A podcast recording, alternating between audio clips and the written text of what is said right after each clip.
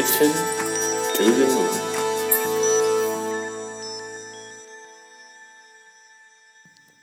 สวัสดีครับยินดีต้อนรับเข้าสู่ Mission to the Moon Podcast คุณอยู่กับรวิทย์ หานอุตสาหะครับวันนี้อยากจะมาคุยเรื่อง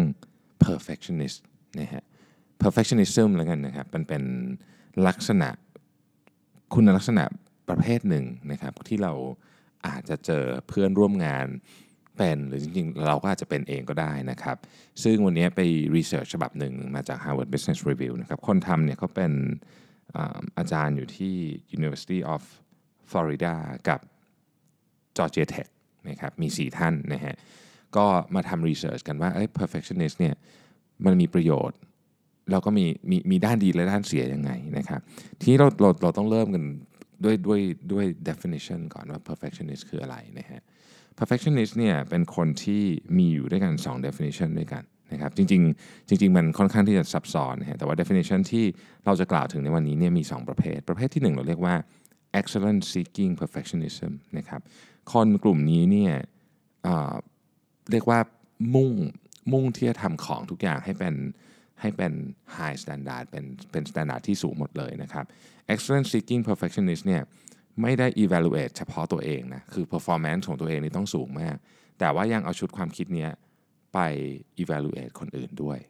นะครับอันนี้คือประเภทที่1นะฮะ excellence seeking perfectionism นะครับประเภทที่2เนี่ยเราเรียกว่า failure avoiding perfectionism นะครับมันจะกลับด้านกันนิดนึงประเภทที่2เนี่ยนะฮะจะมีเขาเรียกว่า concern หรือค่อนข้างที่จะใช้คำว่าหมกมุ่นก็ได้นะฮะกับความพยายามที่จะหลีกเลี่ยงความล้มเหลวหรือความล้มเหลวที่จะไปสู่คือความล้มเหลวที่จะสร้างงานมาตรฐานสูงนั่นเองนะประมาณนี้นะฮะคือคนที่เป็น failure avoiding perfectionism เนี่ยจะ worry กับผลงานของตัวเองว่ามันไม่ดีพอเสมอนะครับจะรู้สึกว่ามันยังไม่ดีพอนะครับเราก็จะรู้สึกด้วยว่าถ้าเกิดว่าฉันทำงานไม่ดีเนี่ยคนอื่นจะไม่เคารพฉันประมาณนี้นะครับทีนี้เนี่ยเราคงเคยได้ยินนะเวลาเราสัมภาษณ์งานว่าคุณมี weakness อะไรที่ใหญ่ที่สุดนะครับคนจำนวนมากจะตอบว่า weakness ของเขาเนี่ยเป็นเพราะว่าเขาเป็น perfectionism นะฮะแต่จาก research ฉบับนี้นะครับบอกว่าคนที่ตอบว่าตัวเองเป็น perfectionist เนี่ยไม่รู้ด้วยซ้ำว่าจริงๆแล้วเนี่ยมันเป็น weakness ขนาดไหนนะครับคนจำนวนมากเนี่ยรู้สึกว่าจริงๆมันเป็น weakness ที่อาจจะมองเป็นด้านบวกก็ได้นะครับแต่จริงๆแล้วเนี่ย perfectionist เนี่ยจาก research ฉบับนี้นะครับมันมีด้านลบที่เราควรจะต้องให้ความสำคัญอยู่พอสมควรทีเดียวนะฮะ research ชิ้นนี้เนี่ยต้องบอกว่าเอามาจาก study ถึง95 study นะครับทำการศึกษามาเกือบ40 ปีตั้งแต่1980นะครับแล้วก็มีคนที่เขา study ทั้งหมดเนี่ยนะฮะ 25,000 คนเรียกว่าเป็น research ที่ใหญ่มากใช้เวลา40 ปีในการทำคน 25,000 คนนะฮะ scale ขนาดนี้เนี่ยก็ต้องบอกว่าข้อมูลก็ควรจะต้องมีความแม่นยำเยอะมากเลยนะครับทีนี้เนี่ยความเป็น perfectionist นะครับในความหมายของ perfectionist เนี่ยด้วย psychology แล้วเนี่ยนะครับก็ต้องบอกว่ามันมีหลายมุมนะฮะมุมที่1แน่นอน perfectionist เนี่ยพยายามที่จะทำงานให้เรียกว่า 100% นะครับหรืออาจจะเกิน 100% ด้วยซ้ำนะครับเรา perfectionist เนี่ยจะมีความ motivate สูงมากมี level of motivation สูงมากนะฮะสูงกว่าคนปกตินะครับแล้วก็มีโอกาสที่จะไม่ค่อย flexible ก็คือต้องทำอะไรให้มันเป๊ะนะฮะแล้วก็ต้องเป๊ะกับ standard ที่เขากำหนดไว้เวลาประเมินผลงานตัวเองนะก็จะประเมินแบบค่อนข้างที่จะเข้มงวดนะครับแล้วก็มี mindset ประเภท all or nothing คืองานของฉันเนี่ยถ้าเกิดมันไม่ perfect มันก็คือล้มเหลวเลยคือเป็น all or nothing นะครับต้องเป็นแบบนั้นนะฮะแล้วก็มีความรู้สึกว่าคุณค่าของเราเนี่ยคือผลงานคือผลงานของเราแสดงถึงคุณค่าของเราคือ self worth ของเราเนี่ยมันผูกพันอยู่กับผลงานของเรานะครับอันนั้นคือลักษณะแต่ว่าสิ่งที่ study เนี้ยโชว์ออกมาก็คือว่า perfectionist เนี่ยมักจะมีความเครียดสูงนะครับ burn out ได้ง่ายแล้วก็มีความกดดัน ในการใช้ชีวิตสูงมีความวิตกกังวลสูงกว่าคนทั่วๆไปแน่นอนว่าเราพูดอย่างนี้ปุ๊บเนี่ยเราก็จะเห็นข้อที่ดีนะ motivation อะไรพวกนี้เป็นสิ่งที่ดีในการทำงานถูกไหมฮะแต่ว่ามันมาเวทกับน้ำหนักข้อที่เป็นด้านไม่ดีแล้วเนี่ยอะไรหนักกว่ากันนะครับในสต๊าดี้อันนี้เนี่ยที่เขาทำมา40 ปีเนี่ยนะครับเขาค้นพบว่าด้านที่ดีนะครับเรียกว่าเป็น beneficial ของ perfectionist เนี่ยนะฮะก็คือแน่นอน motivate นะครับทำงานนานกว่านะครับแล้วก็มี engagement กับงานดีกว่าด้วยนะครับคือเรียกว่าอินกับงานมากกว่านะครับซึ่งนี่เป็นด้านที่ดีนะครับส่วนด้านที่ไม่ดีนะครับด้านที่ไม่ดีของ perfectionist เนี่ยหรือ perfectionism เนี่ยนะฮะคือเรียกว่าไม่อย่าเรียกว่าไม่ดีเลยเรียกอันตรายดีกว่านะครับเรียกว่าอันตรายดีกว่านะฮะเขาใช้คำว่า detrimental นะฮะซึ่งถ้าแปลตรงๆตัวคือว่าอันตรายหรือว่ามีความเสี่ยงเนี่ยนะครับมันมีทั้งด้านที่เกี่ยวข้องกับงานและไม่เกี่ยวข้องกับงานนะครับด้านที่เกี่ยวข้องกับงานกันเนี่ยมีเบิร์นเอาท์มีความเครียดนะครับมีโอกาสที่เป็น workaholic นะครับส่วนด้านที่ไม่เกี่ยวข้องกับงานเนี่ยคือความสัมพันธ์คนรอบตัวอาจจะแย่ลงนะครับอาจจะมีความซึมเศร้านะครับหรืออาจจะมีความวิตกกังวลสูงกว่าคนอื่นได้นะฮะอย่างที่กล่าวไปตอนต้นนะครับ perfectionism เนี่ยมี2ประเภทถ้าเกิดเราลองมองไปดูลึกๆแล้วนะครับซึ่ง2ประเภทเนี้ยก็มีลักษณะที่แตกต่างกันออกไปกลุ่มที่1ขอทวนอีกครั้งนึงนะครับ excellence seeking perfectionism นะครับอันเนี้ยต้องการคือมีความต้องการ high standard อยู่ตลอดเวลาต้องการงานที่คุณภาพสูงนะครับแล้วก็ไม่ใช่เฉพาะกับตัวเองด้วยเอา standard เนี้ยไปใช้กับคนอื่นด้วยนะครับอันนี้เป็นกลุ่มที่1นะครับกลุ่มที่2เนี่ยนะครับ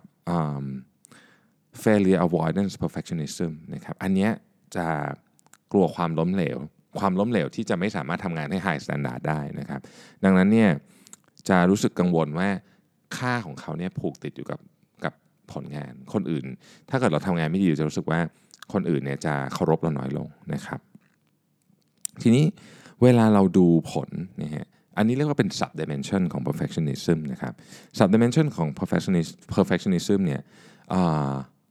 บอกอะไรที่แตกต่างกันไปนิดนึงถ้าพูดถึงด้านดีนะครับถ้าพูดถึงด้านดีนะฮะ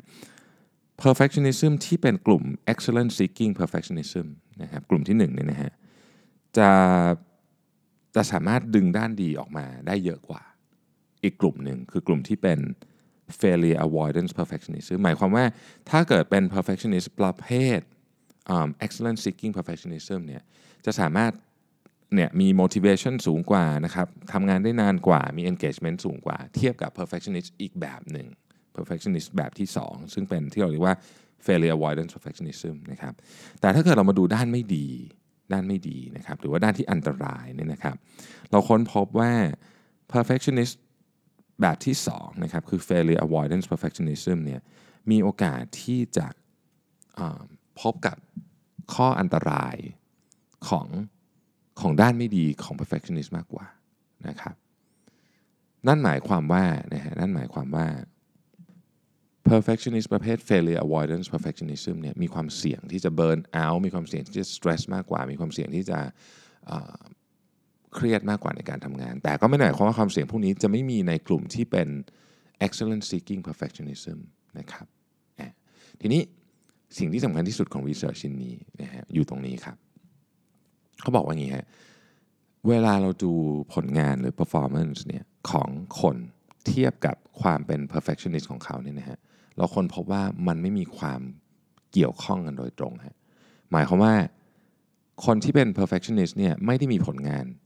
ดีหรือแย่กว่าคนที่ไม่ได้เป็น perfectionist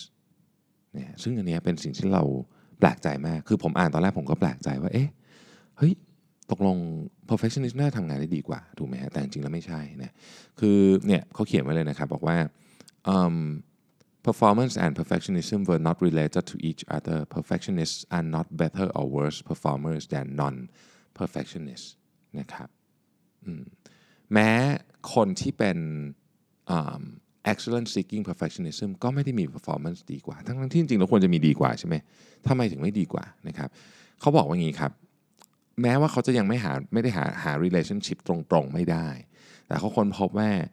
สิ่งที่เป็นอินดิเคเตอร์ว่าทำไมคนที่เป็น perfectionism แม้แต่เป็นประเภทที่น่าจะได้ performance ที่ดีคือ excellence seeking perfectionism เนี่ยก็ยังไม่ได้มี performance ดีไปกว่าคนอื่นเหตุผลก็เพราะว่าเขาคิดว่าสิ่งที่ได้เป็นประโยชน์มา จากการเป็น perfectionism เนี่ยนะครับมันถูกลบออกไปด้วยข้อเสียบวกกันแล้วมันก็เลยแบบเจ้าๆนะฮะอันเนี้ยน่าจะเป็นสาเหตุที่ทำให้ perfectionist เนี่ยไม่ได้มี performance ที่ดีกว่าหรือแย่กว่าคนที่ไม่ได้เป็น perfectionist นะครับทีนี้ต้องบอกว่า paper ฉบับนี้เขาก็สรุปนะบอกว่าการเป็น perfectionist เนี่ยอาจจะไม่รวมๆแล้วดูภาพรวมแล้วเนี่ยอาจจะไม่ได้ constructive กับ environment ของการทำงานแบบที่เราคิดนะเพราะว่าถ้าเกิด performance ไม่ได้แตกต่างกันนะครับคนที่เป็น perfectionist เนี่ยมีโอกาสที่จะ burn out นะแล้วก็มีโอกาสที่จะมีความเครียดคือทำงานไม่มีความสุขนะฮะมากกว่าคนทั่วๆไปนะครับดังนั้นเราก็ต้องมาดูว่าจะทำยังไงให้คนที่เป็น perfectionist เนี่ยสามารถบริหารจัดการตัวเองได้นะครับก็ต้องเริ่มต้นจากตอนรับเข้ามาก่อนเลยคือไม่ได้หมายความว่าจะเวลาเราบอกว่าคนไหนเรารู้ว่าคนนี้เป็น perfectionist ไม่ได้หมายความว่าเขาจะไม่เหมาะสมกับการทำงานกับเรานะครับเพียงแต่ว่าตัว manager เองเนี่ยต้องเข้าใจวิธีการ handle perfectionist นะครับเวลา handle perfectionist เนี่ยไม่มีความจำเป็นต้องไปตอกย้ำเรื่องของ performance goal นะเพราะว่าเขาอะรู้อยู่ตลอดเวลาอยู่แล้วเขาเป็นคนที่โฟกัสกับเรื่องนี้สุดๆอยู่แล้วนะครับแต่ว่าจริงๆสิ่งที่ manager ควรจะโฟกัสเนี่ยเป็นเรื่องที่ soft ลงไปกว่านั้นนะครับอาจจะเป็น non related อาจจะเป็นเรื่องของเวลาเขา tense มากเกินไปควรจะพักผ่อนยังไงนะครับอะไรก็ตามที่ป้องกันความเครียดเกินระดับและ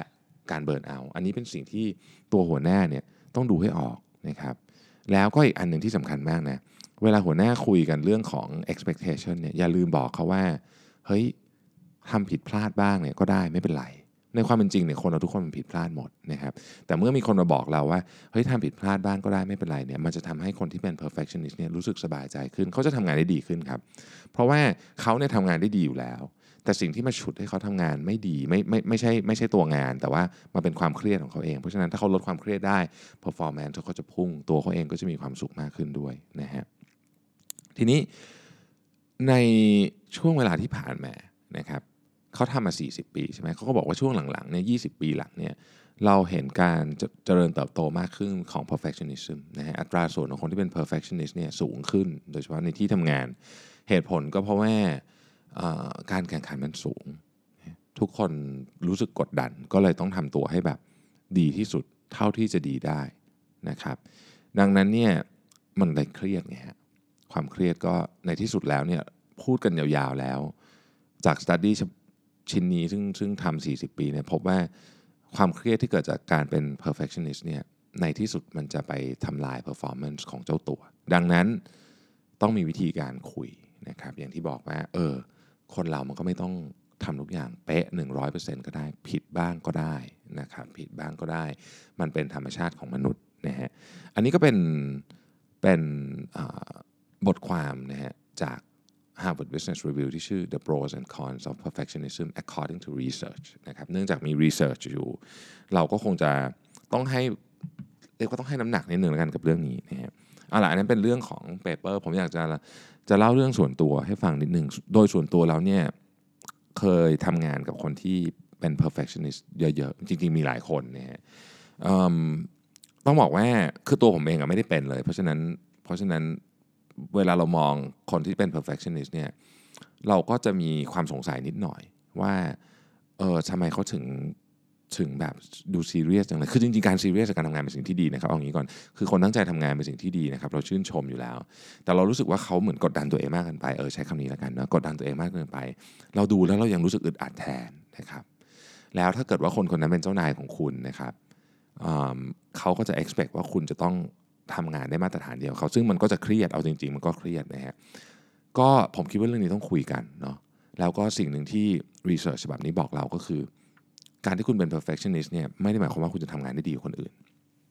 อันนี้เป็นสิ่งที่ใหม่มากโดยเฉพาะสำหรับผมนะฮะผมเข้าใจมาตลอดว่าคนที่เป็น perfectionist เนี่ยผลงานจะต้องดีกว่าคนทั่วๆไปแต่ว่าเขาจะข้อเสียคือเขาต้องแลกด้วยความเครียดแต่ว่า research ฉบับนี้บอกว่าไม่ใช่ฮะนะฮะคือมันเหมือนจะมีข้อ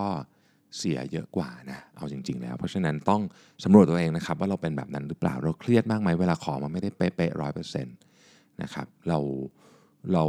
ต้องบริหารจัดการตัวเองในขณะเดียวกันถ้าเกิดเราทำงานกับ ผู้ได้บังคับบัญชาที่เป็น perfectionist หรือหัวหน้าที่เป็น perfectionist หรือเพื่อนร่วมงานที่เป็น perfectionist เนี่ยเราก็ต้อง